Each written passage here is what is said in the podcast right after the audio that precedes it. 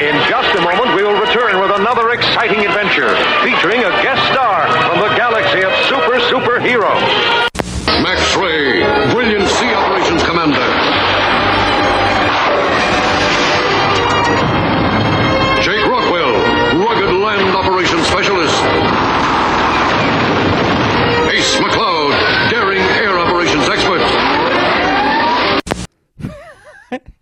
uh, I I did not record anything that we just said, but go on. Oh dear. Sorry. Oh, oh, oh, that's that's okay. So, uh, so we were, so we were talking about uh, the sh- shallowness of of political thought, I guess, the way that. Oh, and John's having a baby. Thing, John's having. Oh, right. We I guess we didn't get that on the record. Yeah. Yeah. John's having a baby, um, but we which were is just, weird because he is also. Uh, having open relationships with men um, as well, so which is very strange. Very true. But, uh, Jason, what were you saying? Um, Sorry, I didn't mean so, to interrupt you. No, that's fine. Well, that's a good thing you did. Um, but we were, but so the we were talking about the idea that, or I was saying that political thought. If if you're strictly thinking in terms of politics, politics by its very nature nature is kind of brute. And mercenary, um, you know, like like if you, and if you think about wokeness, it it's very mercenary because people who are trying to think about it more in depthly, we kind of push back with this. Okay, but if you're if you're focusing in on race in this crazy way, and and even if you are trying to, if if in your mind you're doing it to raise up black people, but you're still grouping people together based on based on race, that's just going to reinforce racial categories, which is going to increase racism. Th- they're thinking about it as much more brute and and kind of straightforward, and it's just, well, we'll deal with that later. Right now, we have this problem of we need to raise up black people, and the only way to do that is to group people into these categories so we can then figure out who are the people that we're going to help out. And in the end, don't worry, it'll all come out in the wash somehow. Somehow, when all's said and done, we'll have this, uh, you know, utopian society where uh, no... It, It's it's this kind of vague... Like, I can't even finish the thought because well, there's, I don't... There's a, lot, there's a lot of faith, right? Yeah. So, John, uh, did you read that tablet piece that I sent? Yes, I did. Okay. So, I was curious because I think the like a lot of people, like McWhorter talks about the the fact that this is relig- like this wokeness is religious in nature. What do you make of this connection with the specific? Because people say that it's a secular religion. And I was telling Jason that I don't know, like, I've always had a problem with the secular part. And it felt almost all of this feels as though it is actually uh, an, uh, you know, a, a sort of mutant uh, protest, you know, Protestant uh, religion. Some sort of weird mutant Protestant religion that's more North American than it is, say, European or secular. What do you make of all of this? I think you know more about this than I, either of us morons do. Well, I, I know what I don't know, okay. um, but I think I think in this case, the um, I'm very suspicious of attempts to kind of create that lin- that linear sort of historical relationship between something that's going on now. Mm. I mean, obviously, we have to pay attention to history, and we, right. and, and, of, and of course, you know, movements of the past, religious movements of the past, um, of course, has an effect on the present. But we're, but retrospectively, we haven't really been very good at, at drawing the lines that connect those things. It's usually after the fact when we're looking back and like, oh, okay, this was influenced by. I don't know, the nineteenth, the nineteenth century moral purity movement. You can see the links here. But when they're actually in it, hmm. they don't really have enough evidence usually to make that connection because it's just too complicated, right? Right. the historical analogies are, you know, almost by definition sort of imperfect. They're an analogies.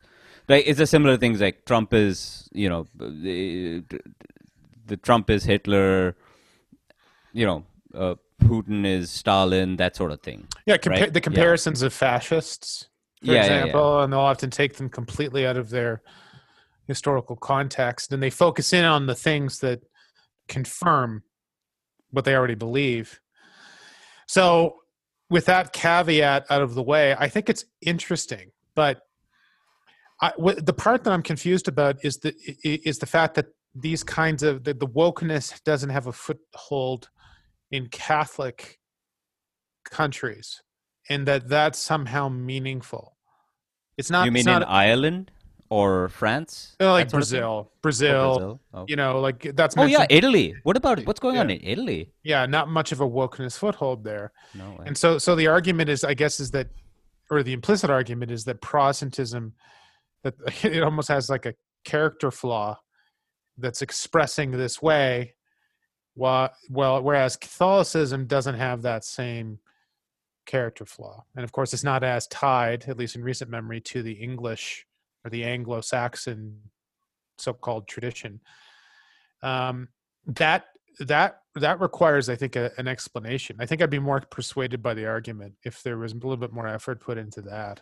I mean, I think in a way, like I, I enjoy Tablet and I I like reading their articles, but I think that's kind of just some Tablet shit. That's sort of, I think I find they do that a lot on the on that website, where I think it's that they maybe try to cast their net a little too wide, and at a certain point, they're like offhandedly making certain assertions that.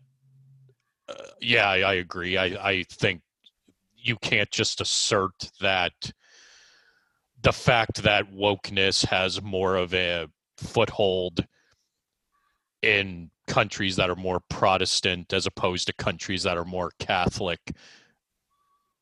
I don't think ex- that's what and not, and not explain that. Is that well, what they're asserting? Anyway, yeah, they, but, at a certain yeah. point, yeah, but it's such a offhanded kind of comment. Like, I feel like it's literally just maybe one paragraph, one or two paragraphs within the article. Um, also, there was no, like, I mean, the roots in, in Mein Kampf, if I remember correctly, uh, Hitler loves the fact that America was practicing segregation, sort of de facto segregation for a long period of time. Uh, he...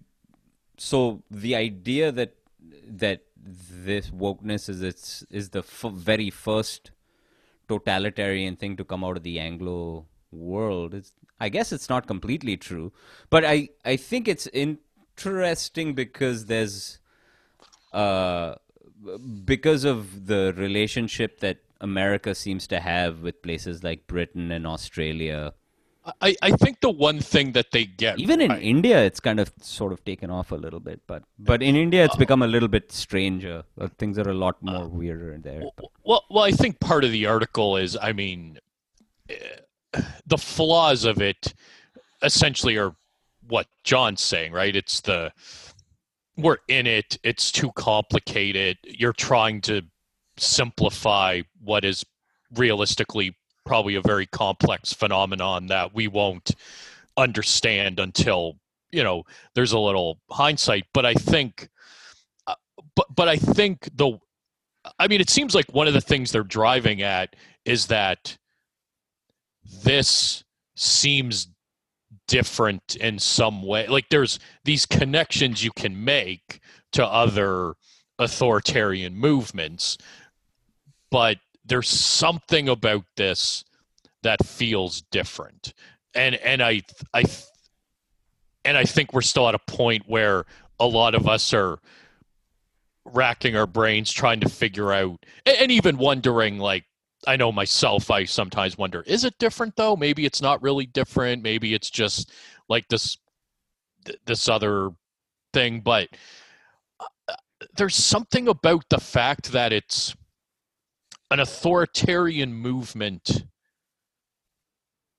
that has really captured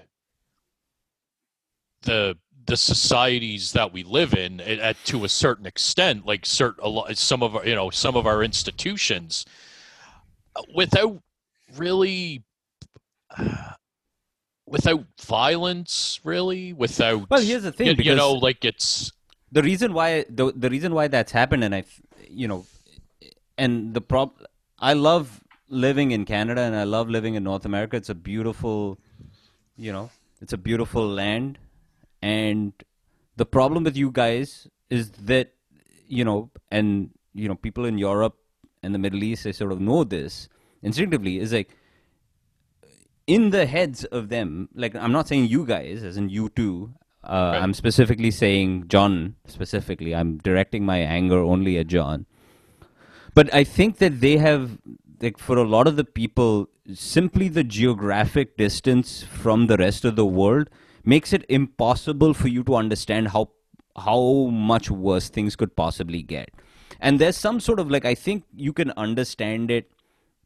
Like, there's a documentary that you might be able to watch, or there's a Facebook article that you might be able to click on, or there's someone's Instagram post that you might be able to work on. But you, it's... it somehow doesn't ever sink in that things that that you could, you know, that things could be so much worse, you know, that you're living in, you know, in an unbelievable sort of time in human history, and you're lucky to be here. The, the, the, the sort of great, the idea of sort of gratefulnesses and, and, and you know, is, is somehow missing from, Uh, from North American culture, and it is the physical distance from the rest of the world that allows you to. That's not your fault. I'm not saying that. Do, you know, it's do, just. Do you do you think part of this?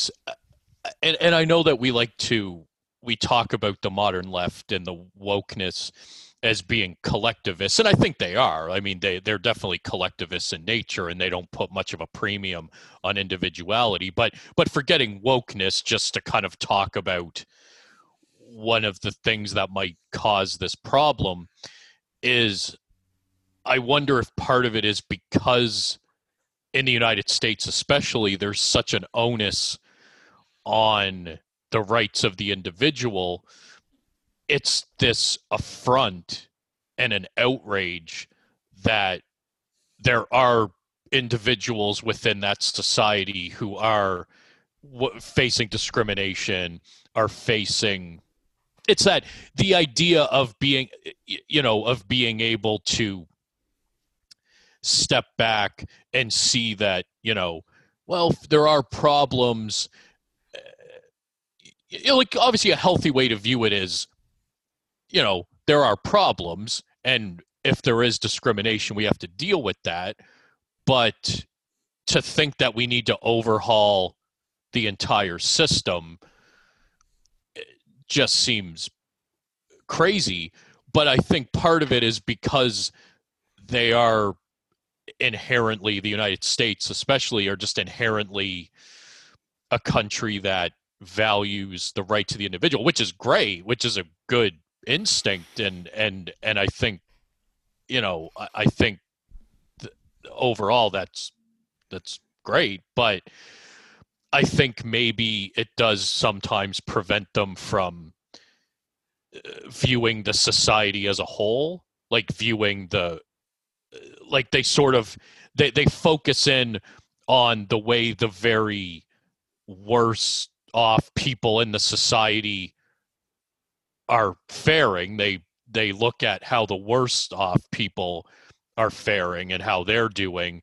And then they, They say that's the society. That's the society we live in. This is how everybody is is doing. We're all doing poorly. Like, if you're black, you're we're all all black people are are victims of just this unremittent, constant, brutal racism that just never quits. It never stops. Women are are just being you know, oppressed by these patriarchal forces that are weighing them down. Like, I th- I think that's part of the issue is they, and I don't know what causes it exactly, but it's something to do with the fact that they, they see the worse off in society and they raise it up. I mean, of course, part of, I guess I can punch a hole in my own argument by saying that part of what they're doing is they're actually taking people who are very privileged and live lives of privilege and trying to convince us that these people are oppressed. That's also part of the game. So I guess it's a little complicated, but I think it's beat deep down is there's also, and in the, in that documentary that we watched, What Killed Michael Brown, like Shelby Steele, he says this something that's very interesting. He says that it's because the poetic truth is a lot more yeah. interesting than the actual truth. And that, you know, cutting to the, the, you know, as far as police brutality goes, it is, it is a, the poetic truth is a lot more interesting, you know, or it, it's easier to, to latch onto, you know. And, you know, when people say we need better stories, we need stories, I was like, I don't know, man. You know, the better sto- the, the stories seem to be the problem, right? Like, you know, I think more, I think more than any other country, and, and I'm not the first to say this, so of course, but, you know, the, the, the Tablet article identifies anti-intellectualism. I, I think it's, I don't think it's anti-intellectualism. Actually, I don't think the United States is as anti-intellectual as, as, as people have, have made it out to be. But I've never seen a, a culture so obsessed with hero and villain narratives and, and the polarization between the two. And, and of course, we know of all the cultural products that the United States produces, the challenge is that there's lots of American films and novels that explore the gray. You know, they have a long history of that as well, and I'm not I'm not discounting that. But overall, it is a culture obsessed with hero and villain narratives, and in particular, having a villain that they can point to and say, that's the bad guy, and as long as we vanquish that bad guy, we'll be okay. Right? So then it pairs with a weird kind of optimism. Once we get over this hump, we can relax. You know, once Donald Trump is out of office, he's the big bad. We vanquish the villain, kill the dragon. We can move on, and we'll, and you know, it'll just be lovely. And Americans know that this isn't true. All of the villains that they have destroyed within their culture, it never ends up the way they think it's going to go. And yet they keep repeating that pattern obsessively because they can't seem to think outside of it. Now you contrast this with the U K. And I think I think going back to Ara's point about gratefulness, if if you look at like surveys of of the British public and you look at their their art and their media, they're mostly just happy to be there. Like there's just like as much as they whinge about this or that, they're honestly just happy to exist in some in some capacity. They don't have the same obsession with hero and villain narratives. Like I think if you compared like your average British I don't know, crime show or detective show to an American British or crime crime or detective show, you'll find that the, the British ones are way more complex. They embrace the gray far more often than Americans do. Right. And, and it's almost like out of the two countries that you would think would um, kind of inherent, inherit the Greek tradition, the United States is much more closer to ancient Greece than it is to ancient Rome.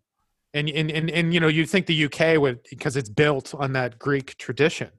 It's not. It's the United States is, is built on that Greek tradition more, the heroes and villains.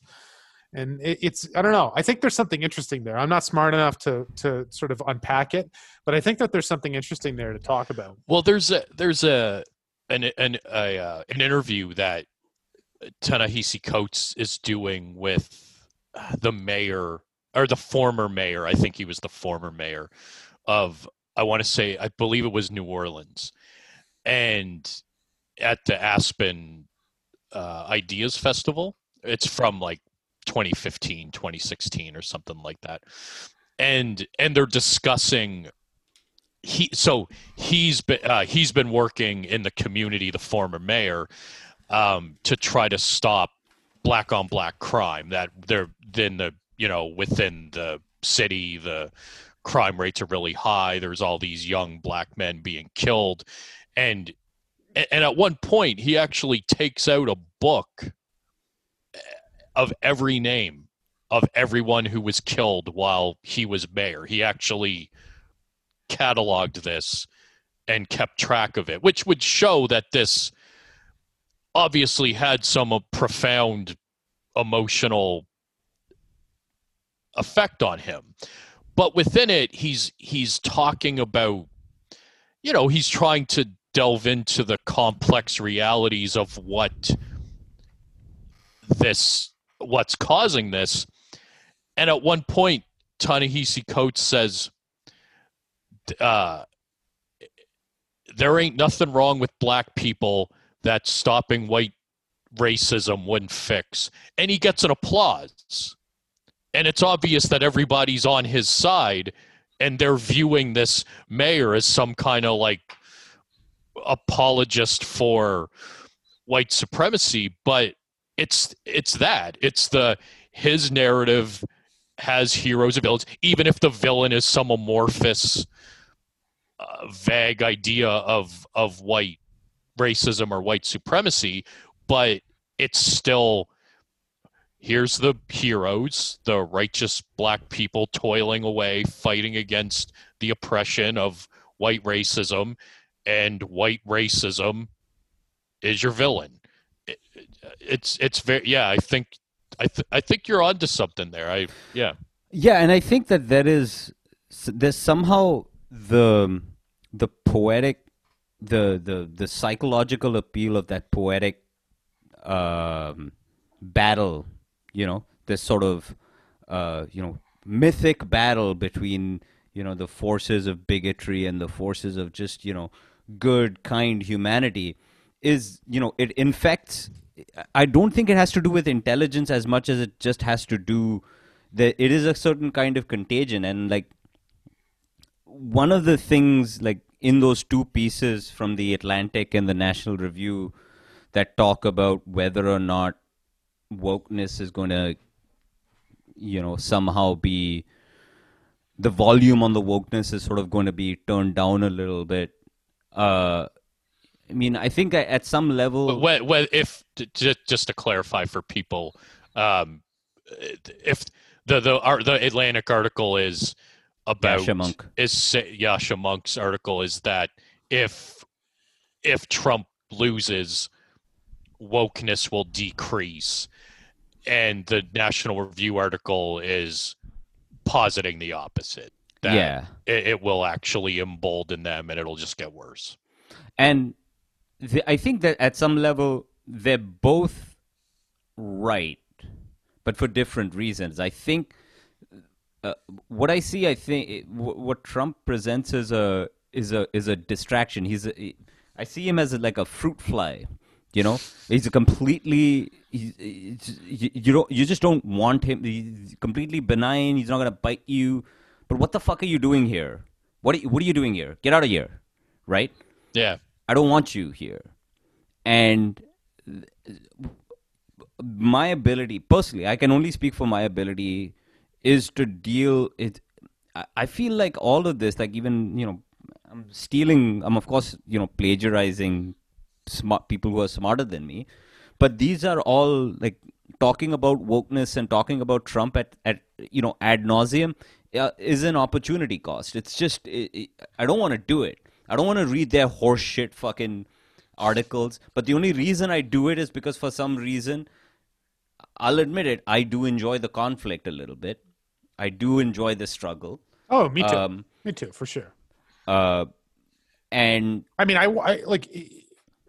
I, honestly, I, I really could not be more apathetic about Trump. Like, I just I just don't care about Trump at all, period. Um, you know, aggressively apathetic about Trump. But I I will look on YouTube occasionally, and I will watch these um, these these woke people reaction videos to Trump's election. You know, just the the tears, so the tears, the people saying that, listen, folks, like a Young Turks, listen, folks, Trump is not going to get elected. And then watching uh, the reaction over a period. I, I enjoy this so much. Like it genuinely, it's hilarious. It, it, br- it brings out a special kind of joy. Yeah. And I, do I feel bad about it? Not really. You know, I'd no. like to say I feel guilty about it, but I don't. And and it, and I'm also I'm kind of interested to see what's going to happen if Biden gets elected, and, and what new conflicts are going to emerge. There's something entertaining about all of this. Yeah, I think that you, you're right, John. I think that one hundred percent watching these people, these idiots cry is it's it's joyous. However, at the same time, there there, there are a bunch of people who I would just like. I would like their minds back. Like, I would just love the mind of Sacha Baron Cohen back. I would just love to listen. Yeah. I would just love to him. I just remember the time when I remember watching Borat. I watched, remember watching the T V show Borat and Ali G, and I never heard an interview with Sacha Baron Cohen. No one, he was always quiet. No one knew what he was thinking. It was just, he was just, he was just a comic, you know? He was just doing his thing. I would just like Dave Chappelle back for a while. You know, I would like, I would hate, I, I just do, I, I want him to be a comic again. I want Sam Harris to just never talk about Trump ever again. Yep. You know, I don't want to, I don't want Douglas Murray to ever talk about Trump again, have it happen, feel like he needs to talk about Trump again. I don't, and here's the worst part. I don't want Martin Amis to talk about Trump again. Martin Amis is like one of my favorite, he's best friends with Christopher Hitchens. You know, and in an interview that I just read recently, I mean, I just bought his book and, you know, I just read this interview that he said he's like talking in glowing terms about an Ibram X. Kendi book, and it broke my fucking heart, what? man. What? Are you fucking kidding? No, but the thing is that Martin Amis? Yeah, but the thing, but you have to understand, this is what I like, I learned. I, I, it's like, I'm upset, Arif. I know, man, but I'm, I'm just I'm... telling you that if it can happen to Martin Amis, I'm gonna, if I'm it can happen to Sam Harris, it can happen to anyone. I'm burning my fucking copy of money. That's no, it. I'm just saying, open your heart up a little bit. These people, they, we just need to get, if, if, if this guy, if it can happen to all of those people, it can happen to, you know, I, I just don't want to fucking talk to him. And, and, and you know, I, I hope that they're, that the good people and, you know, I don't believe that Martin Amis is a dumb person or he's no, a stupid no, person or anything no. like that. No, you he's know? a, he's a, he's a victim. I think all, That's these what people, all these people are victims because I, I don't this cultural movement, it, it, it plays with your insecurities, unlike any other cultural movement. And who, who's, who's, who's more insecure than actors, comedians, and writers? I mean, it's, it's, it's really the right. holy, tr- it's a holy trinity of insecurity and, and, and childhood trauma. Right. And, and this, and this, this, It toys with this, toys with that in an interesting way. You're not even aware of it when you're doing when when it's happening. And I think um, as as much as some of our intellectual heroes, you know, during other cultural moments they might be like rocks and immovable, as Christopher Hitchens so often was. He was best friends, Chris Hitchens' best friend. Yeah. Could you yeah. imagine? But Make I mean, it... I can imagine a situation now where you know. Um, The, the most obstinate um, sort of writer and intellectual, Salman Rushdie, I can totally imagine a situation where he gave into this because it, it it's it, it's it it's so precise in targeting your insecurities, whether it's insecurities about being called a racist or uh, insecurities about your your relationships with women or insecurities about your privilege. Uh, it just whatever whatever is. troubling you, it will it will pick at it.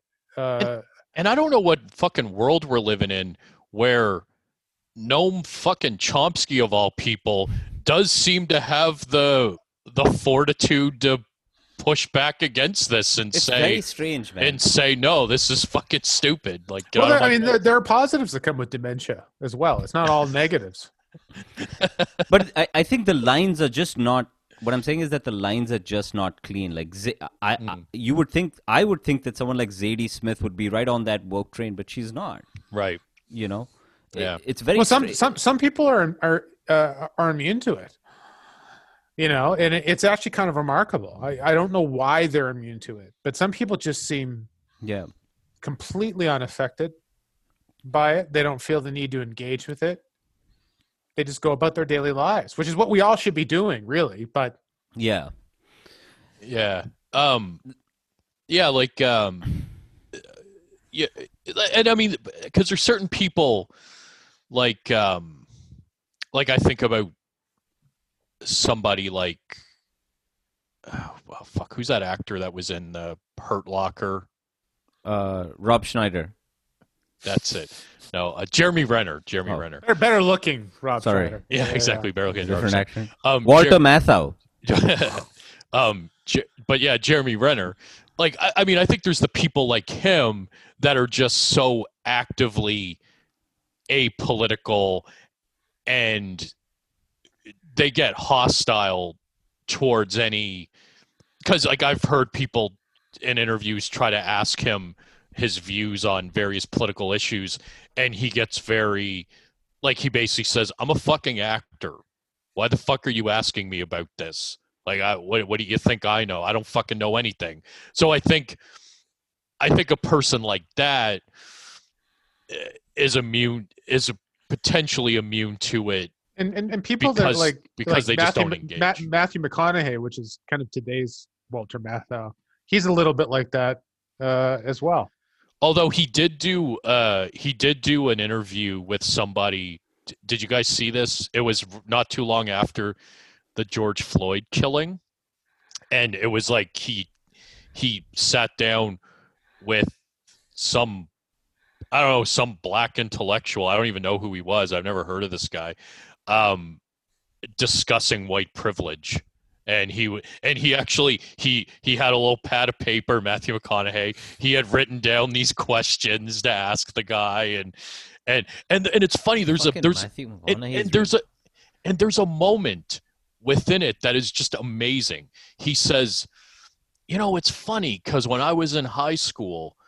Uh, you know, I remember like, you know, at the high school I went to, you know, white kids and black kids, like we all just kind of got along and this really wasn't an issue. And I played sports and I remember on the sports team, like it just, these things just didn't come up, you know, and now I'm realizing that, you know, there was actually this implicit racism. Like it's fucking crazy. It's like he, he, it's like his own, he's saying, he's actively saying, I don't think there was a problem with racism, but now I realize after, you know, uh, getting five minute conversation with you. Yeah. Right. That like, obviously there was some kind of racism, even though I'm the one who lived it. It was my fucking life, but you know better than me. It's very strange.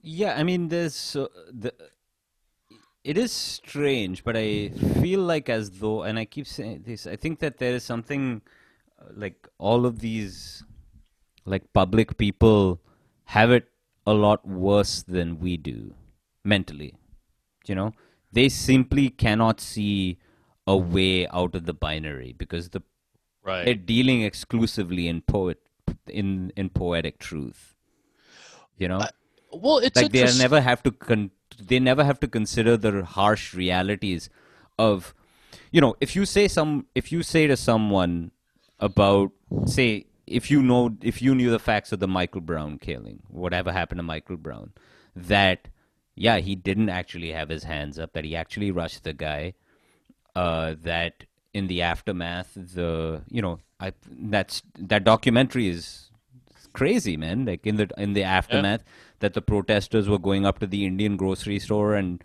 telling a crowd of people that these you should take over the store because these Indian immigrants don't belong here.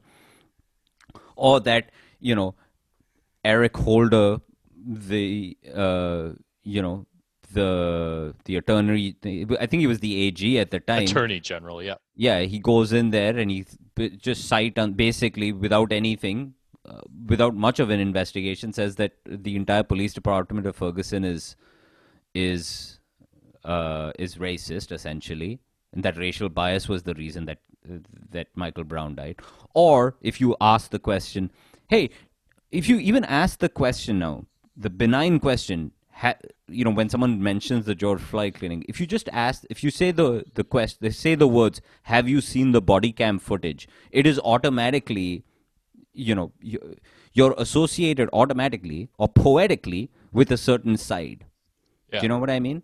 Yeah. Because the the actual the the the what actually happened is inconvenient to it. It's inconvenient to this whole idea of what exactly this war is supposed to be about, right? Um, and there's a certain kind of psychology that is uh, prone to it. And I, I, the I only the reason I say that is not in a condescending way. I I have to implicate myself in this manner, you know. Uh, I am Spartacus, is what I'm trying to tell you guys. Um, Who sniffs his armpits? That's right. like, um, the uh, um, it's it's clean, man. Um, but yeah, no, it's a there's a we are much in a in a much better. I, I think we are in a much better position because I think the harsh realities of just no one ever giving a shit about who we are and about our influences. About what our influence is, uh, is ever going to cross our minds. Maybe. You know? I mean, well, it, it, it's interesting when he talked about this idea of, of poetic truth, because I think at some level, you know, I am prone to that as well. Like I, and I think that just, and I think a lot of that comes from liking, you know, you know, consuming a lot of media. Like it comes from watching a lot of films, reading a lot of books. Like obviously that's what art is. It's poetic truth. It's not. So even, so like if you're discussing, uh, you know, if you're discussing a book you read or whatever, it, it, it, it, it you're, you're thinking in those terms. And I think for me, for a long time, when I thought about politics, that, I think my my love of poetic truth in that context bled into the way I viewed real world events. And I had I almost had to teach myself how to separate those two things as much as best I can. Like I had to sort of teach my to say like there's there's a time and a place. There's a time and a place to talk about poetic truth. And when you're talking about real serious policy issues involving police, um, you know, police brutality, maybe that's not the time and the place for poetic yeah. truths, you know? Yeah, you can just imagine every conversation that Sh- Sacha Baron Cohen had, you know, at the writer's table before Borat was filmed was w- would just be to say, well, everyone in the South clearly must be just knuckle-dragging fucking retards.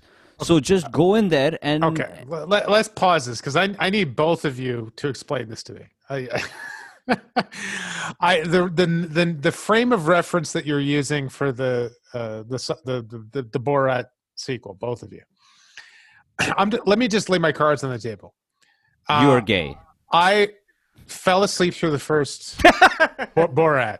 First okay. Borat movie? First Borat, the T V or whatever, the stuff that he did. I, I fell asleep through most of what he did oh. with with his early career. Okay, so I have no I have no connection to that. Um, I watched this because I wanted to feel incredibly awkward and embarrassed, um, and that was it was successful uh, in that regard. And I I had a blast watching this.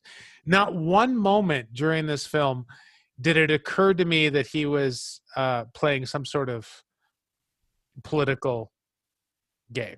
To me, it the the sh- the movie was absurd. Like it, it wasn't it wasn't satire. It was farce. Um, is it a great movie? No, not particularly. But for what it was, I thought it was fine. Now, R F has completely opened my eyes to how uh, how how how decrepit and, and malevolent Sacha Baron Cohen is, and how this how this movie. not not only is it not only is it trash, but on some level it's actually evil.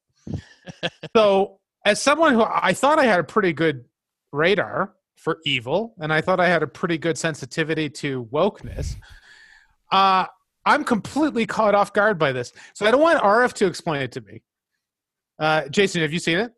I've seen it, yeah. Okay, so I need you to explain it to me because R- RF is clearly insane.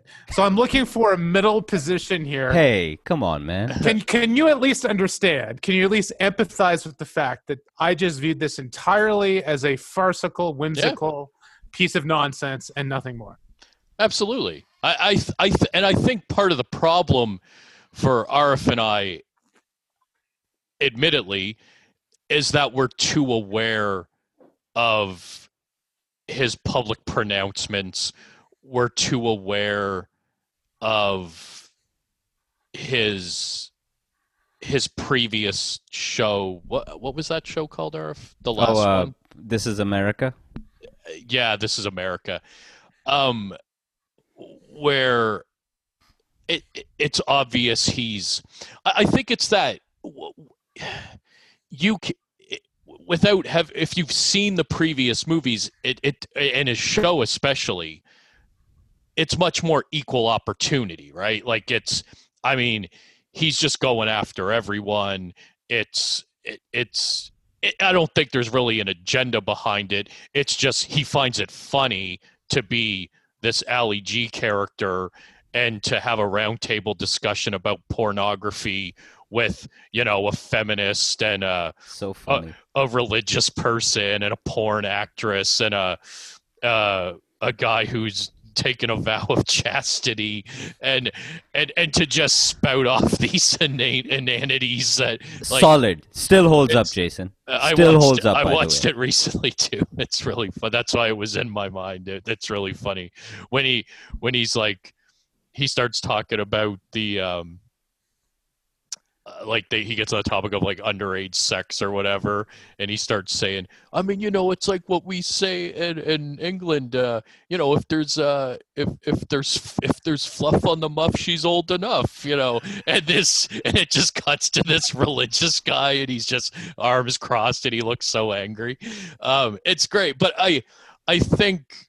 In- you see the one with him and the feminist, the da- Ali G with the feminist, where like he's got the round table with the feminist. Anyway, but go um, on. But but I think so. I think there's probably an aspect of this where I know, because he's pretty much said this. I mean, he said it. I know that his motivations are to convince people not to vote for Trump, and I think that is coloring my view of what he's doing. Uh, to be honest with you, John, yeah, I don't know if I can really make a solid argument. Like if I watched this thing and I was completely in the dark about, like I didn't know about any public pronouncements he made or whatever. Um, yeah, it's possible I I would have viewed it in the same way. And also, uh, there's an aspect of it where I just didn't find it that funny.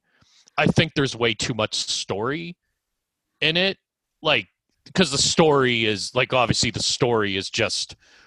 Uh, a scaffolding so they can go and engage with these people and um, and do their shtick with oh, the, you know, the, real... the, the, the plot is ridiculous. It's just, I mean, I, I, I th- not even necessarily in a funny way. It's just yeah. Ridiculous. I think I think there was too much plot, um, and, and maybe because I'm also comparing it to Borat.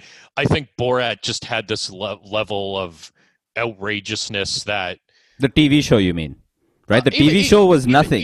Even, even, there was even no plot. The, even, even the movie, I oh, think right. the movie had a level of outrageousness, the first Borat movie, that this one doesn't really have. I, I'd say the one scene where they come close to that is probably when they're doing the dance. Um, All right. At, at the, I, I, I had to actually leave the room for that one. that that see I'll admit that that was pretty funny. That that part made me laugh. And and there was something I don't know why, but the other thing that cracked me up was when he was uh, the guy was trying to show him how to use FaceTime. And, uh, and, he keeps, and he keeps trying to tell him to shut up. And he's and just and that Yeah, that and he starts beating off in the fucking bathroom. oh, oh, yeah. He sees what what he's typing into his search bar. Like yeah. He's such a like, Sacha Baron. He's, he's so funny that he can't like his like the comedy sort of it it peeks through, but I think his brain has just been polluted with this D S A, where in the middle of, you know, the, the, we're fighting fascism nonsense that no one has have. I, I don't know whether Sacha Baron Cohen is actually, because I know that the guy, he's educated. That's why I think it's not, he's not dumb. The guy oh, went yeah. to Cambridge, and, you know, yeah. he studied like with uh, Ian, what's his name? The guy who wrote all those two Hitler biographies, Ian something. What the hell is his name? Ian. Anyway. Um, Bremmer? No. I, I'm not, I don't know. Anyway. I don't read just Hitler biographies, guys. It's just... Um, I mean, Mein Kampf, the last time. I, I, I was actually, I was, I, I was actually just about to say, has there been an episode we've recorded yet where you haven't brought up Mein Kampf? Well, because he's like, uh, literally in the past five years when people were yammering about Hitler, Hitler, Hitler, I was like, did I just misremember Hitler? I was like, I just realized I didn't know that much about what was preceding.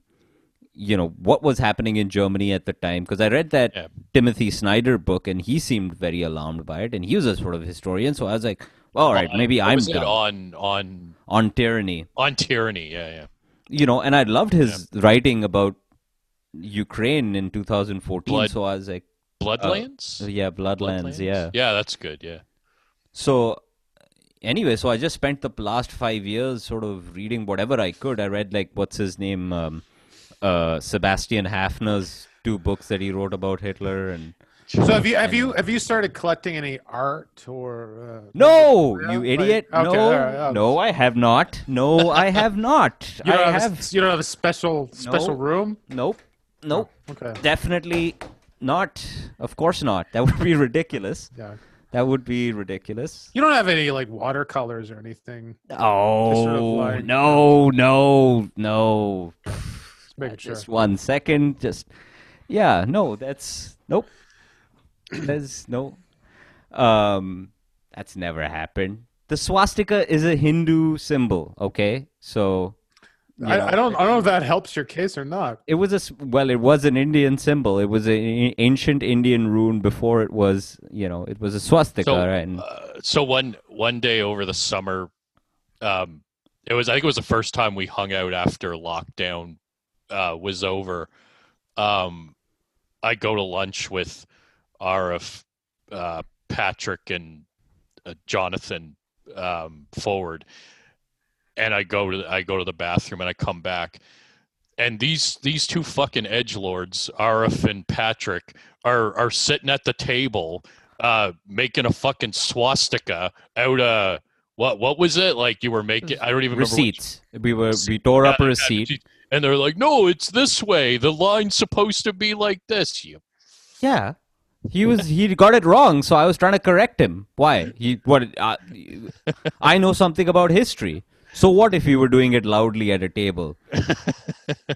And then I just started doing the goose step. But yeah, anyway. But like Sacha Baron Cohen is not a dumb guy, right? Like, so yeah. you have to. And it's John said, man. He's there's there's a he's a he's a victim, man. And I just want him back. And unfortunately, yeah. he's in the throes of a sort of mania. And it it fucking pollutes everything. Yes, yeah, so, so, John, if like Borat, the the thing about Borat, because if like if you watch the old stuff, the thing about him is that you never knew, like there was no narrative. Like in the T V show, it was just him just walking around. Or walk. There was no. There, there was no story. It was just sketches of him interviewing people. That was the whole premise. You, there was no story or anything like that. Like if you want to watch what it, what what I'm comparing it to, it's what I like. What I know him to be. Yeah, the Ali G show stuff. There was no indication that he was like there was anything vaguely political or anything like that. He yeah, was just the, an equal opportunity idiot. So, so a, in the absence of that contrast, that I'm I'm able to just kind of experience this movie on on a fairly surface level. But I can understand what you're saying. That if you if you've seen him be apolitical, you know, kind of a court jester, and then you go do this movie, it seems like there's some kind of agenda there. There's some kind of purpose behind it. Yeah, I understand that. And he's also sort of like he's he's vastly being in Hollywood. He's it's as though he is telling me something that I don't see already. he is trying to convince me that all of these Trump supporters that, you know, maybe they're all crazy, maybe they're all sort of, you know, uh, uh, wildly racist or whatever. He's trying to convince me that just a normal person is more inundated by these sort of imaginary Trump supporters than they are, than the, than the cultural hold that the left uh, I, has had. Yeah, I, he can't be like, I would just expect him to see the, uh, you know, the say, sort of blatant uh, falseness of that claim. It, it would have been nice. The problem is not the fucking Trump supporters. The problem is the wokeness. It would have been nice to see him take some shots at them, but it's a, you know, I, I, do whatever you want. I'm not. I, th I, th I think for me, if again, if it was, if I found it funnier, I I can pretty much forgive anything if if it's funny. Um, you know, it's it's like Get Out. Like, yeah, you know, I get it. I get why a lot of people are like, oh, I fucking hate that movie and it's some woke bullshit. But like, you know, that movie's fun. That movie's pretty fucking awesome. I like that movie. It's funny. It's kind of, it's, you know, it's kind of scary. It's, it's, uh, you know, it's just a very entertaining movie. Whereas something like Us, his follow-up movie, I don't, I don't find it as entertaining. So the kind of woke elements feel much more uh, harder to ignore for me. And I think Borat, it's similar. It's like, if I found it funnier, I don't even think I would notice, really. But I think maybe the argument you're trying to make, Arif, is that what I'm saying is, like, if it was funnier, I wouldn't notice. I would have forgiven it. Completely but, but, forgive but, it. But, but I yeah. think what you're trying to say is that it's these woke elements th that are this woke mindset he seems to have that's actually sabotaging the comedy. It's poison, that, man. Yeah. You drink it. I full disclosure, I also watched it on the same day that I read that Martin Amis interview. So, you know, full disclosure, you were, my you brain were was poisoned too. You know, you were a little, so you were a little primed. Yeah, it, it's it's it's interesting, like how where you're at in a moment can affect completely your interpretation. So, for example, I, I didn't know anything about Sacha Baron Cohen. I mean, I, I suppose if you asked me a multiple choice question, which of these comedians is more like more likely to be woke, and Sacha Baron Cohen was on the list, I'd probably pick Sacha Baron Cohen, but I wouldn't know for sure. Uh, so I didn't know he was infected by this. So actually, my brain is like on the elements that I think are slightly satirical, or, or could you could convince me that they were satirical. Like, say, for example, the you know, the, uh, the, the, the Jewish cake thing. See, I just interpreted this as, as, as him trying to make fun of the, the whole gay marriage cake controversy. And then when he shows up as a Jewish caricature, you know, in, at the in synagogue, the, at the synagogue, I'm like, oh, well, to me, it was just showing that you actually, you can make anti-Semitism is actually really kind of popular right now. Like, people don't even shy away from anti-Semitism anymore. So this is a, it's kind of a funny play on that. Um, and then, of course, the the stuff about that, that's all related to Eastern Europeans. I mean, the, these are kind of some dead-on jokes about Eastern Eastern European culture. So I that's the that's the way I approached it. And I think with that, like that probably, I think there's an aspect of it too that's just like, for me, it's just like it's old hat. Like, the if you haven't seen Borat any, before, that I can see how the Eastern European jokes would be feel very dead on and funny, because I, when I watched the first Borat movie, I found all that stuff pretty funny. But I think it feels like old hat, like he's just recycling. It follows the same, the same structure as Borat, as, as the first one as well. It starts off in the yeah. village, then he takes the trip. Like, it's the same. It's a, it's exactly the same structure. Like, there's nothing different yeah. about it except for the fact that he's got a yeah uh, daughter now. Uh, yeah, and and it uh, sort of all culminates in that final sort of scene. You know, the last one, it was with. Who was the the first in the first one? Who was the last uh, scene with? Oh, Pamela Anderson, obviously. Yeah. Oh yeah, right. uh, oh right, because the whole movie is about him trying to get uh, Pamela yeah, yeah. Anderson. Yeah, yeah, yeah. And then there's that scene with what's his name? Who was that libertarian? Ron Paul. That's oh no, that, that was in Bruno. That's Sorry. Bruno. That's Bruno. Yeah, yeah, yeah. Um, well, yeah, it's, it's fun. But even like things that he's doing, like, like if I'd never seen when he does that, uh, on the Ali G show, when he does that country song, the throw the Jew down the well, if I'd never seen that, I might've found his song a little funnier. The, uh, what is it? The, the song that he sings in this one. It's yeah, like yeah, yeah. At the about, he sings at that weird rally, the like anti-mask rally. Oh yeah, it's exactly the same. The whole structure is exactly the same. The same oh, jokes, really, like the same really setups. Interesting. So he's just he's repeating. That's interesting. I wonder what the intention is behind that. Like, is it a a comfort food kind of thing? Like, hey, I, I this playing I the know. hits, man. Yeah, I don't know. I, I'm I'm honestly a little baffled by it myself. I I really don't know, because yeah. Borat was so far. Like it's it's like twenty years ago, man. People don't remember the first Borat. Like the people, all of the woke people who love this movie, they don't really remember the first Borat. But the, They're too but, young for it. But isn't it isn't it the case that Sacha Baron Cohen's getting kind of shit on a little bit because of this by the woke people? No, like people did people didn't they appreciate they didn't appreciate his um some of his jokes. They didn't appreciate the the young girl thing, the daughter. Oh, they, oh let's be. I'll be honest. They will come after, like, if Trump loses and it's a Biden victory and it's full woke, all woke, all of the time, they will come after him, just like they came after Louis, just like they came after Chappelle. You know, you have to remember, like, before, like, before Trump, like, Louis and Chappelle, like, all of these people, they were loved, right? They came after them eventually, like, uh, like they always do. Like, Louis, it stuck a little bit more. But, uh, yeah, they'll come after him for sure. I mean... Um, Uh, I I don't know. I uh, I see like uh, what I read. I read something by a woke film critic, but of course, it's just one person. But this, I could see this being the way they're viewing it. They see this narrative of the daughter as as really showing it's Sacha Baron Cohen showing the way our society.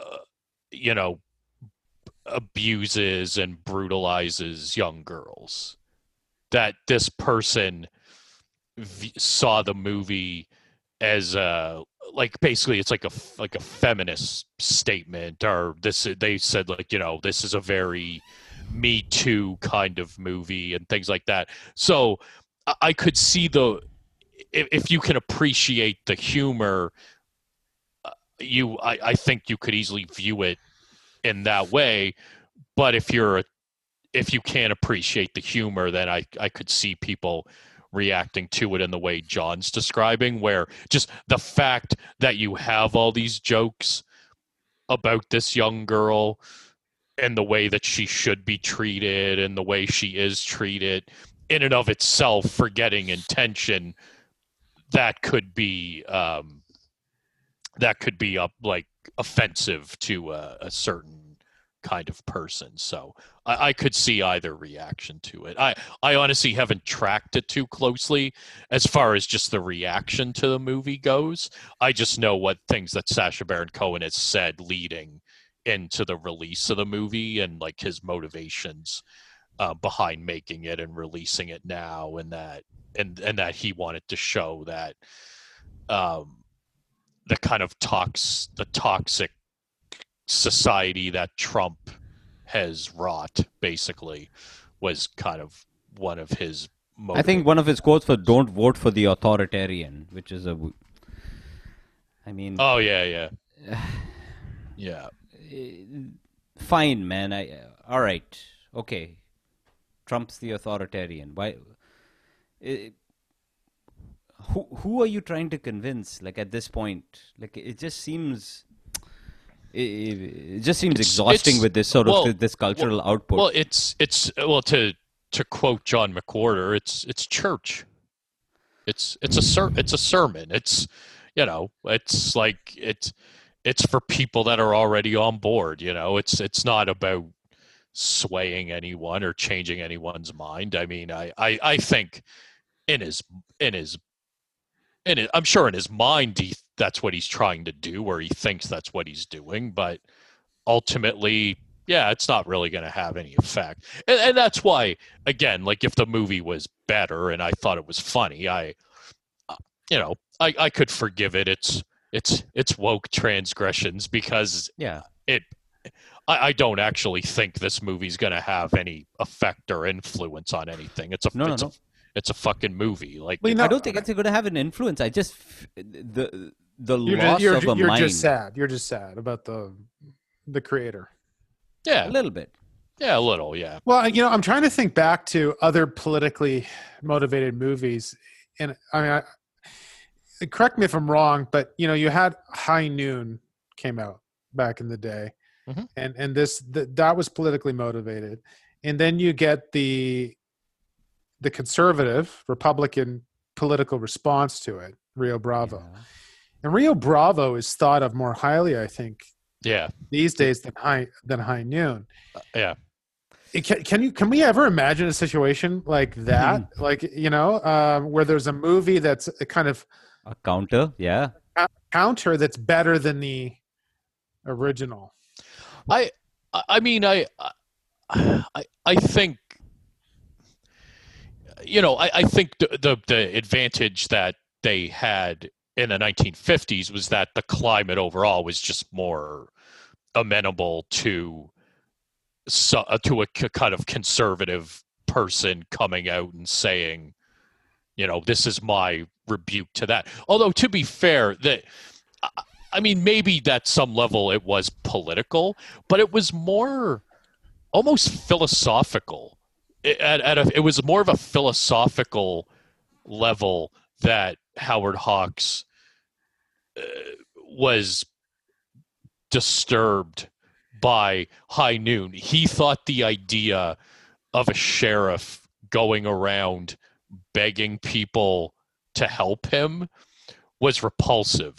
He like that the whole idea of the film, forgetting whatever the political um motivations were for making it, he just thought the the film in and of itself, like the as like a self-contained thing, he sort of objected to, and so did John Wayne.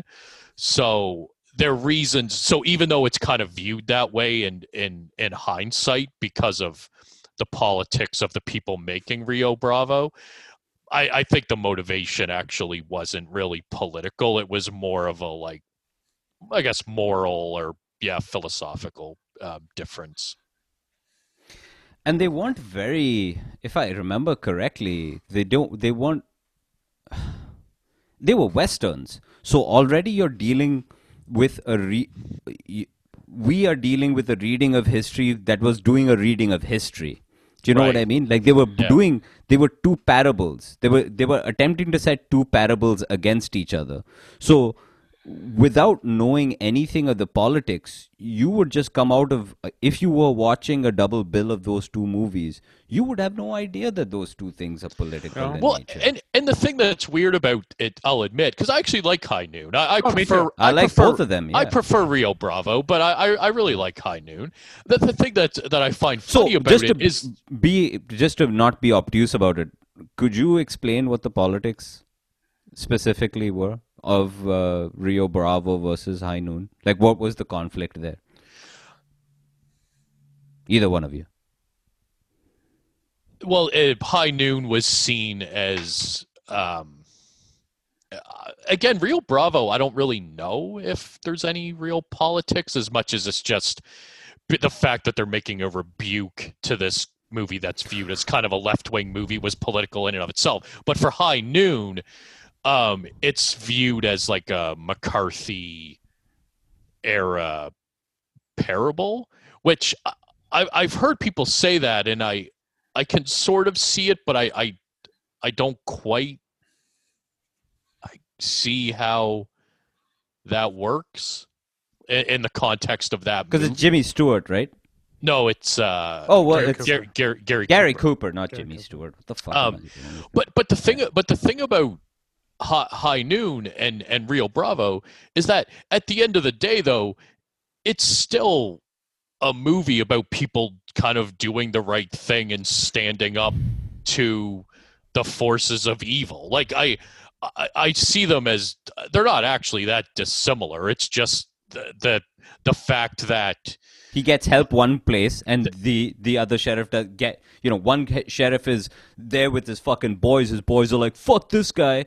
And the other, t- and you know, High well, Noon, he's like, hey guys, do you want to help me? Fuck you, no. Well, well the other, you, I'm not doing nothing. Well, well, and of course, if there's a certain way of looking at it, you kind of hit hit on something interesting there. Is there's one way to look at it that, well, of course, John Wayne's character is less uh, anxiety-ridden and running around trying to get help. He's got people with him, even though he's outnumbered. The fact that you have people to help you, it just it's gonna it, it, the, to stand alone is it, he like Gary Cooper has to stand alone. He has to he has to by himself take these people on, and that's the the Sorry, dilemma. Just, well, while while you were talking, I just quickly looked it up to how how this has to do with McCarthyism, and it, it seems that the allegory, although it's kind of distant from it, I think more distant than people Um, think it is, but it's the blacklisting. It's a reaction to the blacklisting, right? And so you can, if you can make that, if you can make that connection, then maybe it makes a little bit more sense. See how many steps we have to take to make even make the political connection. So you see, like how hard it is. Like anyone, do you think in the future who watches Borat is going to have to fight this hard to make any sort of political connection no. with what was going on with Trump? Like, uh, right. It, well, and, and I, I, it's interesting because I think, like, on the one hand, movies in the fifties, it's not like I think, oh, we should go back to that because the reason they had to be so cagey about their, the, you know, the, the, putting their views into films was because of the censorship. Oh, you mean talk, and, you're talking about the Hays Code? Yeah, the Hays Code and things like that, right? Or, or even just, I mean, you wouldn't. Wait, the Hays Code wasn't in the fifties? You you wouldn't. Yeah, wasn't it was that up, in the thirties? Up, no, it was right up to the sixties, man. Oh, really? It was right. Yeah, yeah. Um, but but the thing about but, but the thing about High Noon is you can't you couldn't overtly make a movie attacking the blacklist. You'd be fucking blacklisted yourself, right? That's like enough, it it, yeah. it was it wasn't just it wasn't just a situation where you were worried about censorship. I mean, you were worried about being blacklisted yourself, so you had to be kind of covert. But I, I think, and everybody seems to understand this, I prefer that. I prefer the, like watching these movies where these people, like, you can watch Invasion of the Body Snatchers as an example, the, orig- the original one from the fifties, and be like, I don't give a fuck about all that. I'm just watching a fucking movie about a weird alien invasion. Like, you don't need to know that it's that it's a sort of uh, it's dealing with the kind of paranoia around the Red Scare, you know. Um, Uh, or or even something like uh, The Manchurian Candidate, where it's certainly more overt. It's much more overt than those films, you know, because the things were starting to open up a little bit.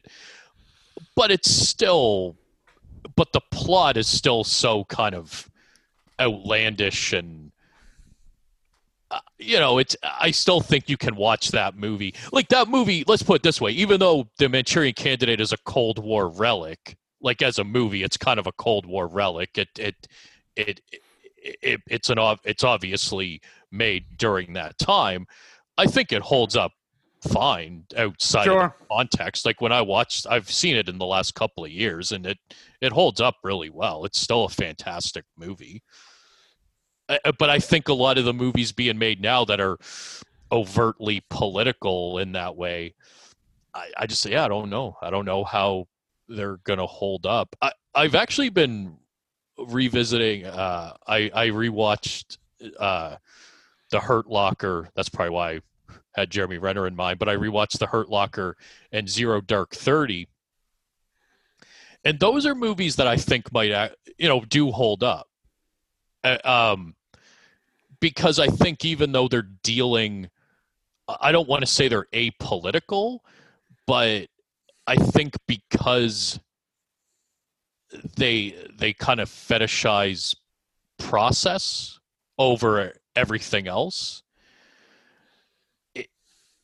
they they still hold a certain fascination, and and and and, and Zero Dark Thirty especially. I just think it really kind of captures in a weird way what it felt like to live through that experience, like even on the outside of it, you know, like it it it kind of captures the the tenor of of of the times quite well. But I think you can just watch it independent of any potential political agenda that the filmmakers might have had. Like it doesn't really um it doesn't really affect it. But I watched, I, I also rewatched Detroit, which was Catherine Bigelow's follow-up movie to Zero Dark Thirty. And I mean, yeah, it's awful. I mean, it's just awful. It's, um, it, it's so obviously politicized, you know, like it's so, it, I mean, the, like, like if you think about in Zero Dark Thirty, have you both seen Zero Dark Thirty? I know yes. You've seen it, Arv. Have yeah. you seen it, John? Yeah, yeah, the, a long the, time ago. The Jason Clarke character, uh, who's the guy, the the torturer at, at the, in the early sections of the movie. I think part of what makes that character disturbing is that he seems like a real guy. Like he just seems like a real guy who's just doing a job. It just so happens that the job he's doing is torturing people to get information. But that seems more real to me. That seems more like probably what it is. Yeah. The racist cop in Detroit, I mean, this is a cartoon villain. This guy is just like, uh, this doesn't seem like a person. It just, it's just too easy. It's again, it's the, it's almost, it's exactly what you were talking about, John, the obsession with, with heroes and villains. I think Zero Dark Thirty is operating in that gray zone. It, the whole movie is operating there. Well, they just want to turn you, you, you know, as soon as you have, as soon as you can see the attempt at turning someone into a dastard, into a, just a big fucking villain. Like you see that in this new series that I watched, Comey, where you know it's with uh, what's his name, Bill Pullman or uh, oh uh, Pullman? Uh, no Jeff Daniels, right? Jeff Daniels, not Bill. Yeah, Pullman. Be- uh, Jeff Daniels and uh, Trump is Brendan Gleeson, right? And as soon as Trump shows up, you think it's a pretty good impression, but then it just turns dastardly, just turns like right. a, it just turns dastardly and ominous, and you know. You would think as the filmmaker, you would want the, the the the move would be to turn the person just mediocre, you know, and that's where something right. becomes interesting, right? Because we're not stupid. What it becomes, but w- what you're left with at the end of Comey is just, you're just left with like, oh, this is just the evilness of banality, you know? It's just, you're, you have turned something so banal that I, I, I suspect your motives, you know? Mm-hmm. Why are you trying to convince me? You think, do you think I'm fucking stupid? Sorry, John, you were saying. Don't, don't answer that. Don't answer that, guys. I, I was thinking about the, uh, um, the G W movie. Oliver oh. Stone one? Yeah. I, like, I expected him to just go, you know, to create a caricature, and he didn't. He didn't make that move. I, well, even he's surprisingly sympathetic to him. Yeah, uh, you know, like, um, yeah. If, I mean, I haven't seen the movie in years, but just thinking about it, I, I recall one of the issues people had with it was they thought it was going to be this grilling of of W, but it really wasn't, and and he did seem to. You know, in his own Oliver Stone way, he tried to offer a nuanced portrait of of this person. I mean, he there's certainly a ton of conjecture in it. I mean, about like the degree to which him wanting to impress his father actually played in him becoming president. I mean, I have no idea. I, I don't I don't know what his sources are on that, but um. Like I said, it's conge- but you expect that from a, you know, you expect that from a, a dramatization. But yeah, that that that's a that, that's that's an interesting one actually. That he did he did he did try to be more even-handed for sure. Even his Nixon movie, which I mean Nixon, I feel like he would have more obvious hostility towards because of him being a Vietnam veteran and Nixon's kind of hand in in the war. And even that, he's a little more sympathetic towards him than, you know, than you would expect. Yeah. It's a strange time, man. I don't know. Fuck Borat. Fuck him. That's what I say. Um, well, hopefully we'll be out of this soon. Um, so are you guys in any, uh, are you in any lockdown there, John? Because I heard there's like cases in, uh, like there's apparently there's a lot of new cases in Alberta or something, but I... What, what do you mean by uh, Well, like what lockdown? are you, well, like it, I don't know what, how you guys are running it, but in, in New Brunswick we have, so there's like, uh, you know, code red, code orange, code yellow. That, that's what we're in now, right, R F? Yellow? Right? I ain't yellow. I ain't never yellow. Uh, Are you uh, red? Uh, oh, yeah, we have, yeah. Yeah, yellow, and then we'll be, you know, when we're in green, we'll be out of it. So yellow is basically, uh, th- there's not, as you know, you can basically see whoever you want, like, you know, like all the people in your life. There's no, like, restrictions on the people you can interact with. There's just kind of an expectation that you'll do your best to try to minimize contact, but um and then we have to wear masks if we're in public and things like that. Like where where are you guys at as far as that goes? Like that it's more, kind of it's thing. more it's more or less the same. I mean, um yeah. there there are pubs open, yeah, for example, but all the servers have face shields and uh and gloves, and um they there's limited limited people allowed in because they don't have the space to space everyone out. Um, but then, you know, other places like Walmart, they ain't doing shit at Walmart. Yeah. Yeah. Some, I, I, I, it's same here. Yeah. That, uh, what about, are you going into class? Or are you teaching, uh, over Zoom? No, I'm completely, I'm completely home, homebound. And, uh, they're, they're talking about, um, again, this doesn't follow anything at the provincial level, but like just internal to the university, they're talking about maybe even, um, throughout twenty twenty-one, the end of twenty twenty-one, might be working oh, wow. from home. Do you like? Do you prefer that, or is it driving you crazy? You know, I think both have strengths and weaknesses. Like this makes me feel more like I'm back at a, a call center a little bit, because basically, you know, people call in and I, I talk to them and I try to solve their problems, which is essentially what it's like working at a call center. Um, of course, I get to spend more time with them than I would at a, at a call center. So, I mean, the, the human engagement piece is, it's a bit challenging. Um, you know, the, the work, the work life separation is a bit challenging. I almost yeah. feel like at the end of the day, when it gets to four thirty or whatever, I should just walk outside the door, walk around the block, and then come back in and knock on the door, you know, just to sort of feel like there's a, I've, I've actually change your clothes, no I, pants. I already, I do change my clothes. Like I, I will actually go wash my face at the at the end of the day to try and create a ritual, and I, and go immediately into even more casual clothes than I was wearing. You just got day. a kimono on for some reason. When, just, to, just to do something, you know. When, when I uh, when on the days I work, when I'm when I'm working, I I actually do. Um, because I know a lot of people I work with, like they basically just work in their like pajamas all day and stuff like that. I do, you know, I get dressed, and I, I think for the same reason, like I, I try to wear clothes, like business casual clothes, which is what we'd have to wear if we were in the office. So I try to Hell dress. Yeah.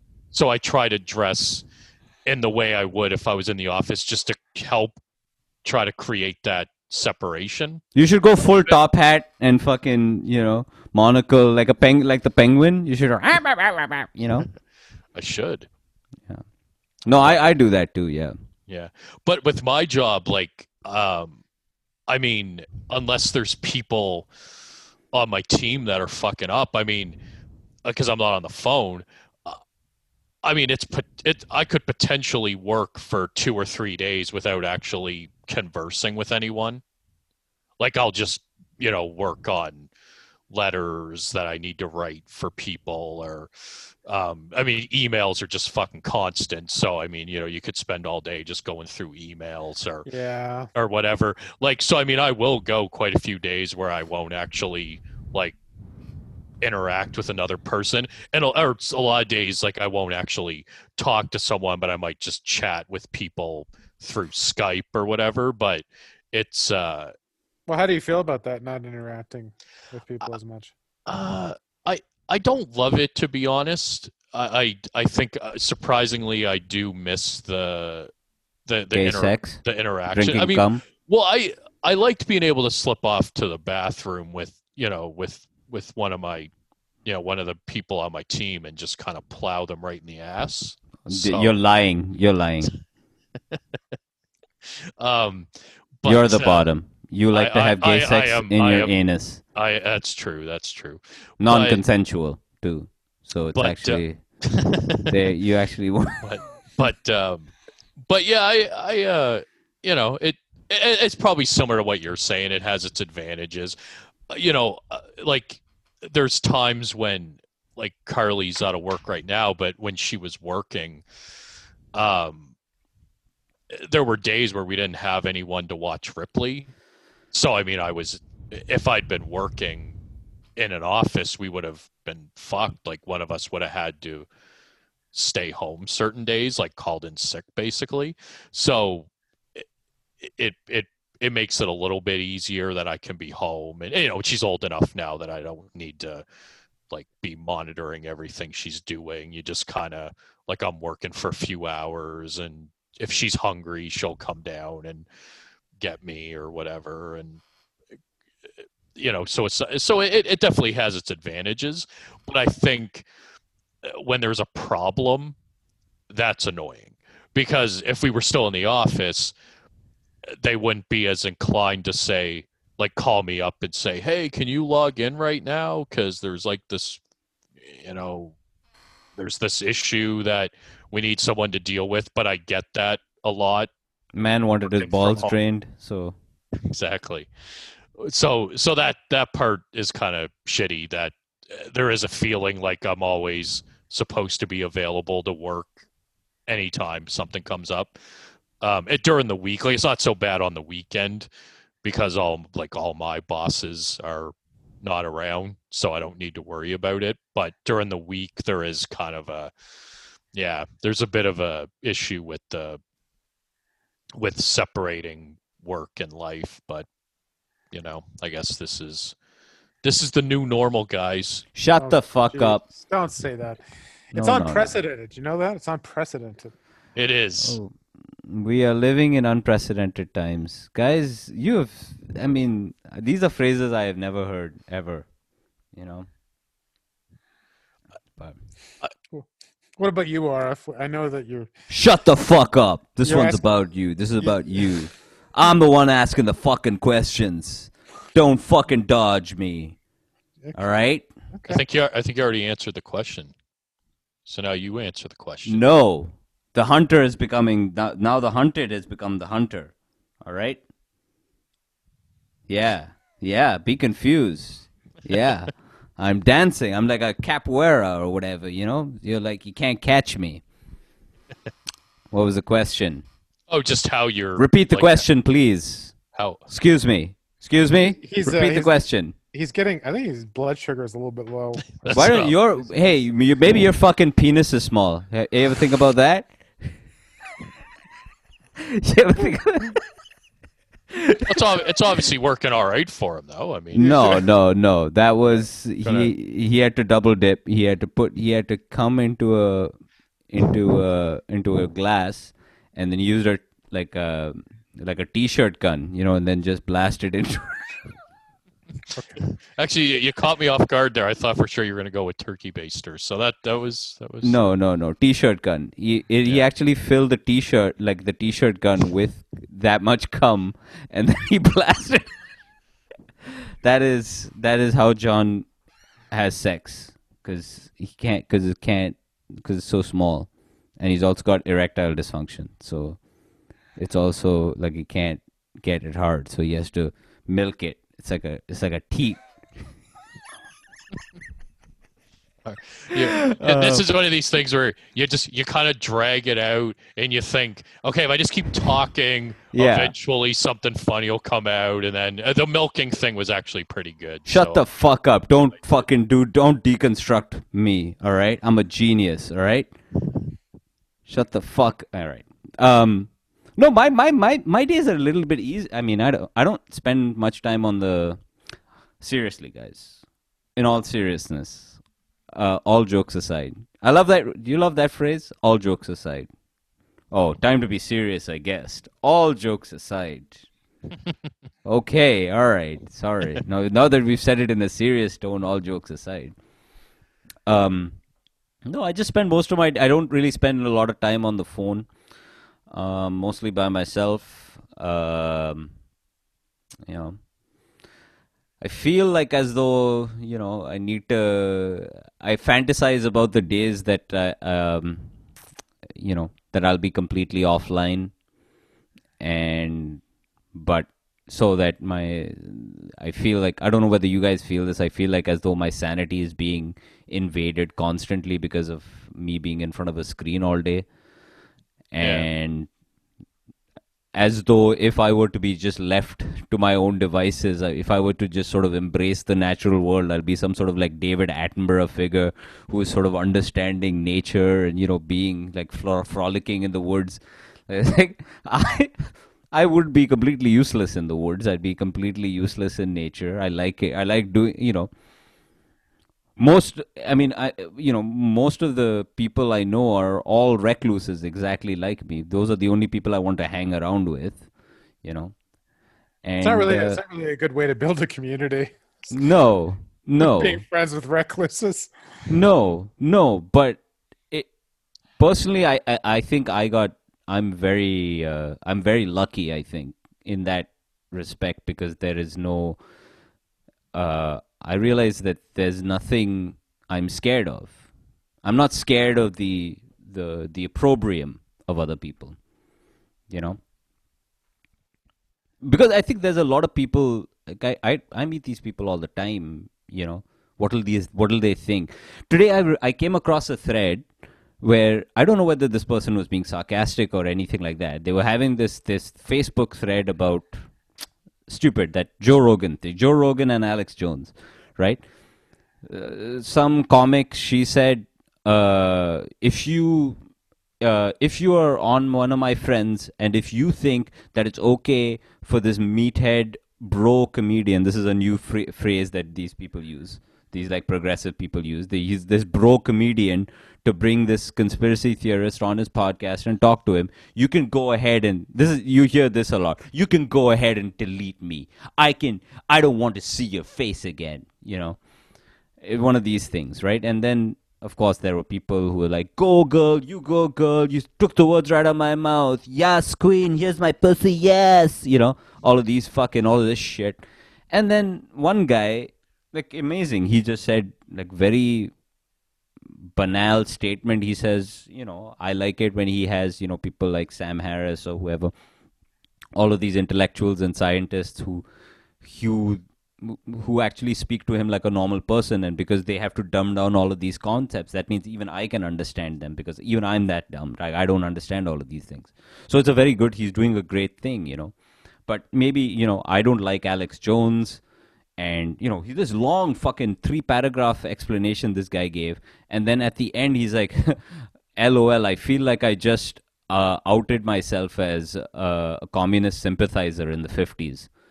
And I was like, that is the last thing that would come to my mind to even think that, you know, publicly saying that it's okay for Joe Rogan to have whoever the fuck he wants on his podcast would be, like, saying that I'm sympathetic to communists, but I think that a lot of people sort of live in that sort of mental fear. Like, I'm retarded in a lot of ways, right? one hundred percent.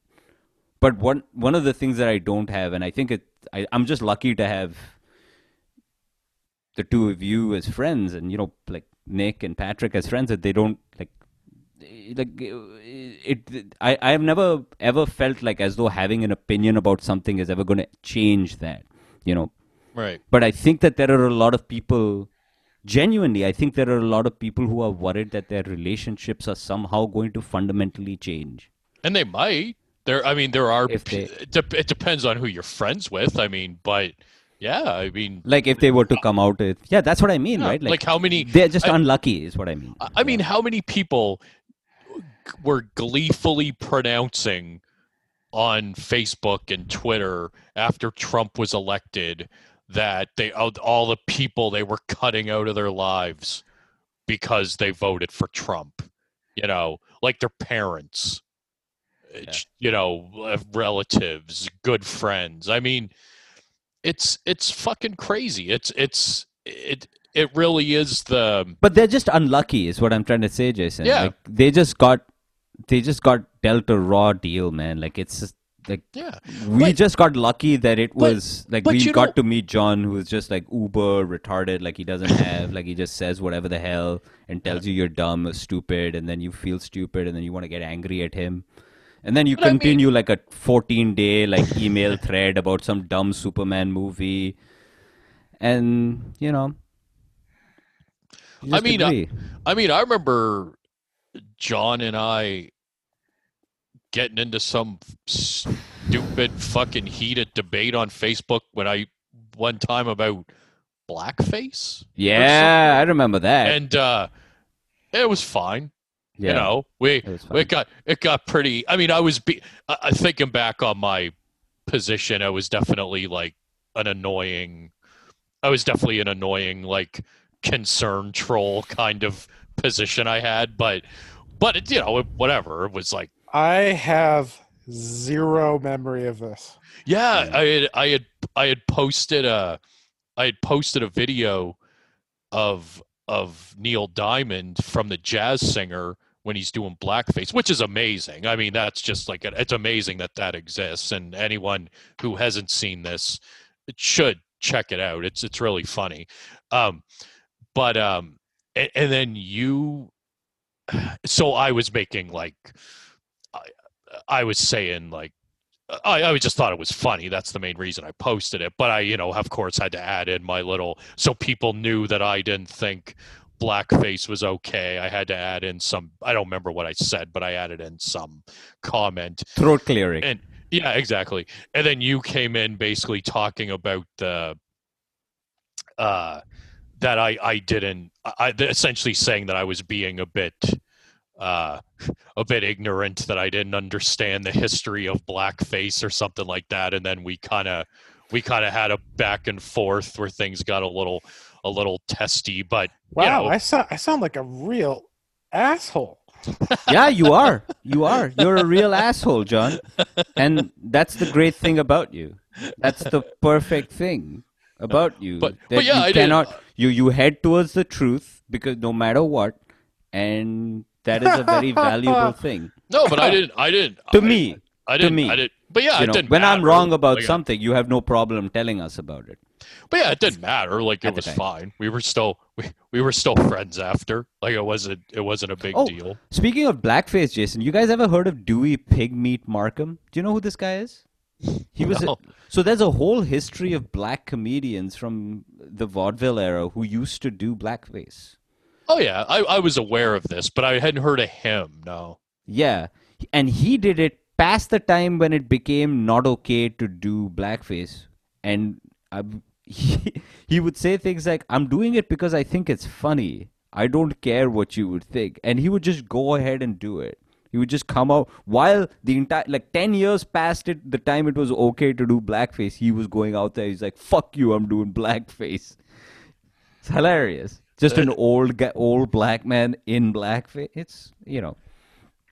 Um. Anyway. But yeah.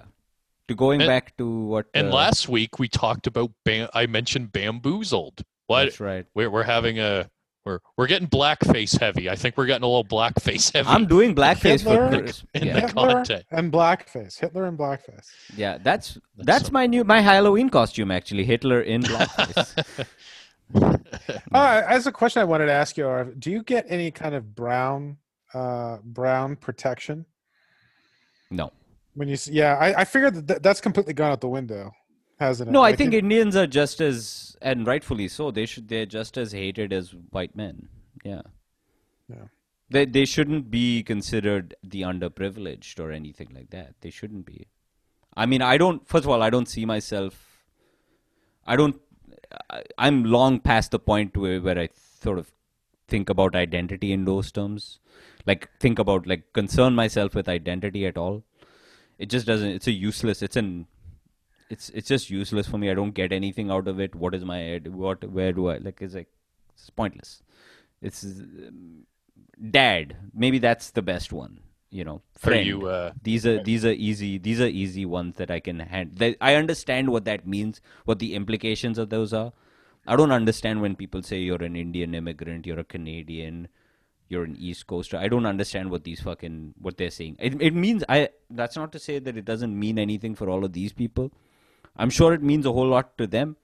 It doesn't. I I don't understand it. I don't get anything out of it. You know. But yeah, the uh, your. Uh... What's that thing Camille Foster always said? You're, uh, you're, you're, a ra- you're a race abolitionist. I'm a race abolitionist. He always, yeah, he always says that about about himself. Uh, yeah, I mean, it's you know, Shelby Steele says that as well in the, you know, it's the great, the great, the original sin was never, you know, it was the usage of race, you know, as a concept was, you know. Uh, was the was the original sin, not slavery, right? But anyway, I, I don't get any brown. I wouldn't even want it. I wouldn't even want it if they gave it to me. I would find I would if even if I got it, I would think consider it disgusting. I would think well, consider even, it gross and well, be like, even, how dare you? How dare you? You would think that I would want this from you? How condescending! But you wouldn't. But I mean, it, just based on your opinions, I mean, they would they would accuse you of wrong think anyway. So e- even if e- even if you were to get those, you know, brownie points, uh, you you would lose them because you're you're helping to prop up white supremacy. Like it, the fact that you think the way you think would, I think would would probably. Uh, yeah, and I think I think you're right. I just think it's interesting because I remember a time not that long ago where um, on any kind of political discussion about race or sex or gender, um, you know, typically white people would defer to the minority. Yeah. Whether it was gay people or or or, or whatever. And they're not doing that anymore. So it's, I mean, it shows that there's been a, I hesitate to call it an evolution, but there's been a transformation in the ideology because it's not actually connected like it was before to listening to minorities. Right. It, now it's listening to minorities who hold the same viewpoints as you, which is a subtle shift, but I think it's, it's well, well, it's interesting when, and I mean, uh, we, we may have talked about this before, but I mean, in some of those protests, you see these, You know, you see these fucking white people yelling at black cops. Like, I'm assuming you guys have all seen the videos of these hysterical white people yelling at these black cops, talking about white supremacy and calling them racists and shit. And it's it's it's very uh, it's it's very strange. Yeah, I mean the whatever the whatever. In the conversations that I have with, first off, nobody, nobody gives me shit at all, ever. No one ever says anything to me about any of this stuff. I've had a few, I've had a few back and forths, but it was always done. I, I just got lucky that the other person always got angrier before I did. Uh, right. The only person I've ever lost my temper at, like in political discussions, is both of you because you are actually wrong and I'm right in those situations. I, honestly, I could, I could, I could say, yeah, probably the same. Yeah. Uh, um, well, well, you know, it's funny though.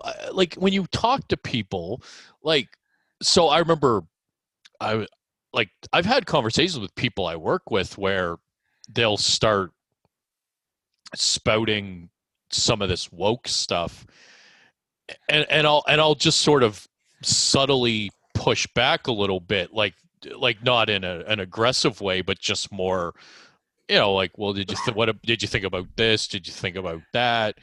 Um, sort of just trying to point out some of the inconsistencies in the position. And I mean, I think for the, you know, for the average person who's not deep into it, when you point out some of those inconsistencies, they they actually are um, open to it.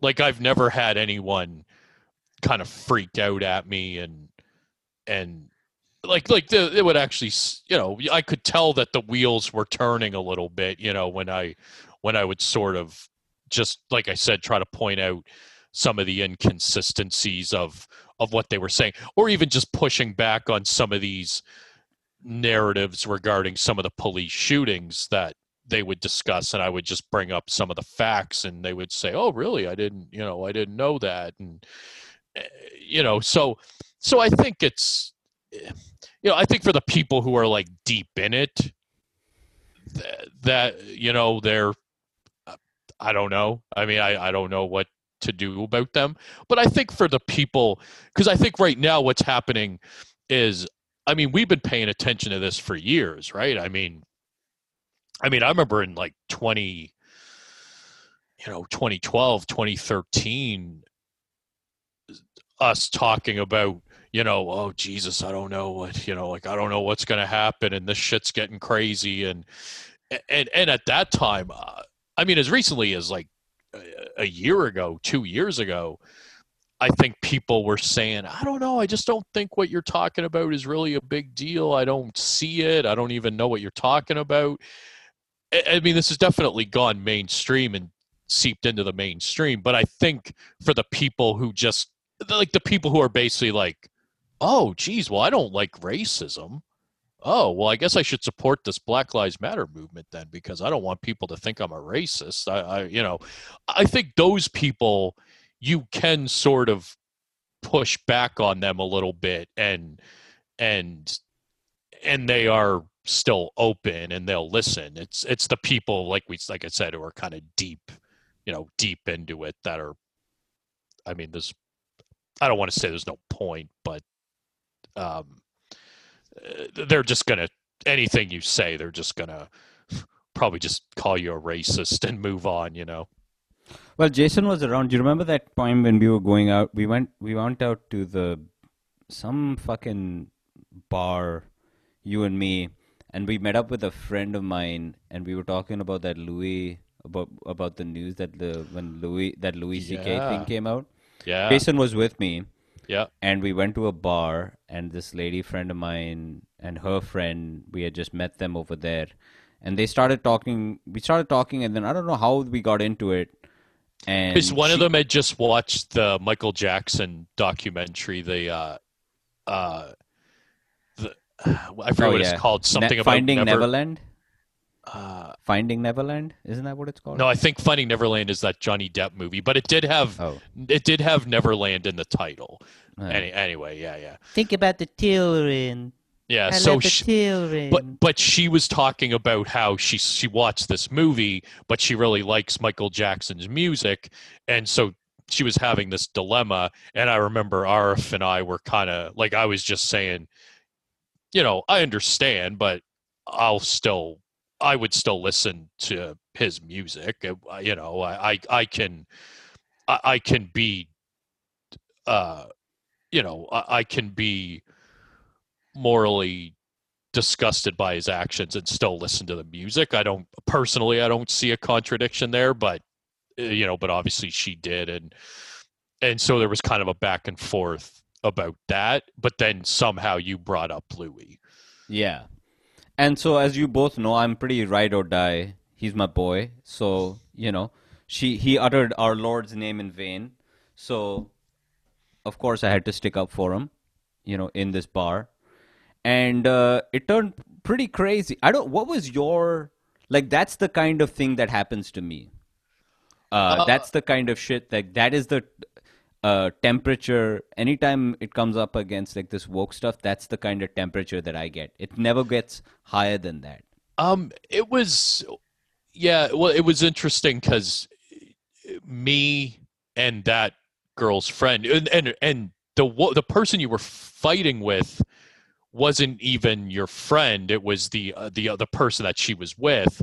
So, like, her and I were, uh, I because I, I, we were kind of like we th- we threw each other a couple of little bemused glances, we'll say. So I mean, we were kind of just sitting back and like, like, like I was just like, oh, this is great, you know. Like I just was sitting back and kind of laughing about it. But, um, yeah, she seemed much more invested in, like, I think you genuinely were just having a discussion and you were just trying to hash out the ideas, but she was much more morally invested in trying to show you that your opinion is morally reprehensible. And then when that didn't work, she looked towards Jason and she said, are you comfortable with being friends of, with a man who defends rapists?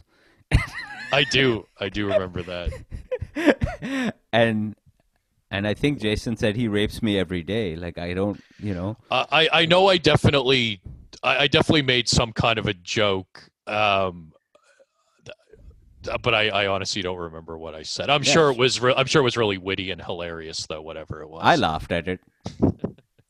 I laughed at it. I, but.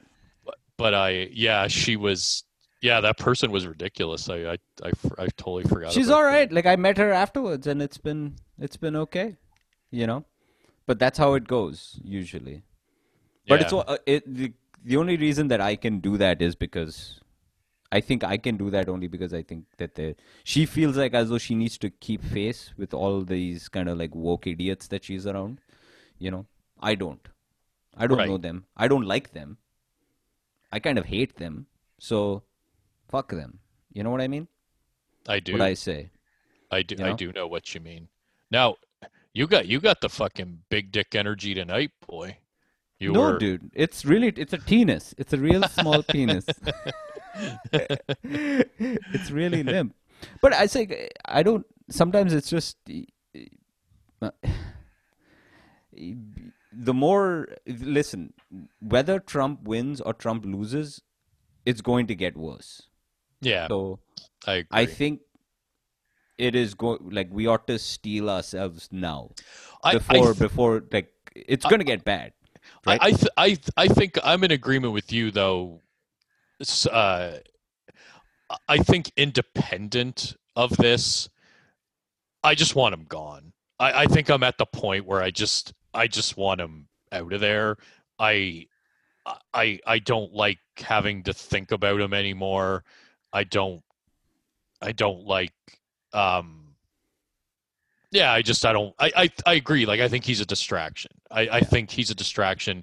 He gives the woke people cover to say, well, no, we have to be this fucking ridiculous and insane and crazy because we're fighting a fascist. What do you yeah. suggest, that we don't start fires and loot stores and uh, literally commit acts of political violence out in the streets? Like, what the fuck's wrong with you people? So, and I agree, I don't necessarily think that's going to go away when Trump's gone, but I think it'll it'll clear the deck in a way where it'll be easier to just say to just say no, fuck that, like, you know, like, fuck you and your bullshit yeah. reasons for thinking it's okay to go around acting like a piece of shit. Yeah, you can't. We, we they won't have the because Trump yeah. excuse anymore, right? Yeah. They just need this W. They just need this win after six years. You know, they just feel like they've been taking L after L after L. They just need the W.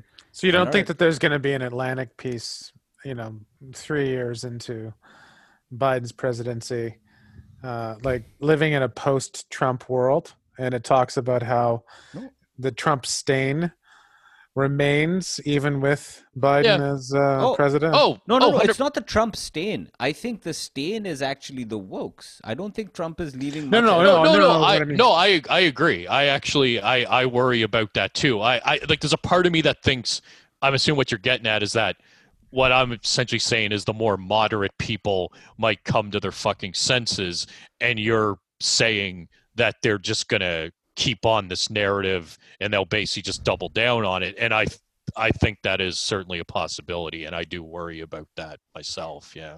Yeah. But it's, but it's, but take heart, because there are more and more people who, like, more and more every day, as many celebrities as they're losing their mind, regular people can see through it. Yeah. You know? So, oh, it's hilarious. It's like, do not despair. I, I mean, when I like when I talk to people at work, uh, you know, and we start talking about it, I mean, we we make fun of these people all the time. Like, we'll just we'll be sitting there sending each other ridiculous articles back and forth, and yeah, it's absolutely just coming from this place of like, can you fucking believe how crazy these people are?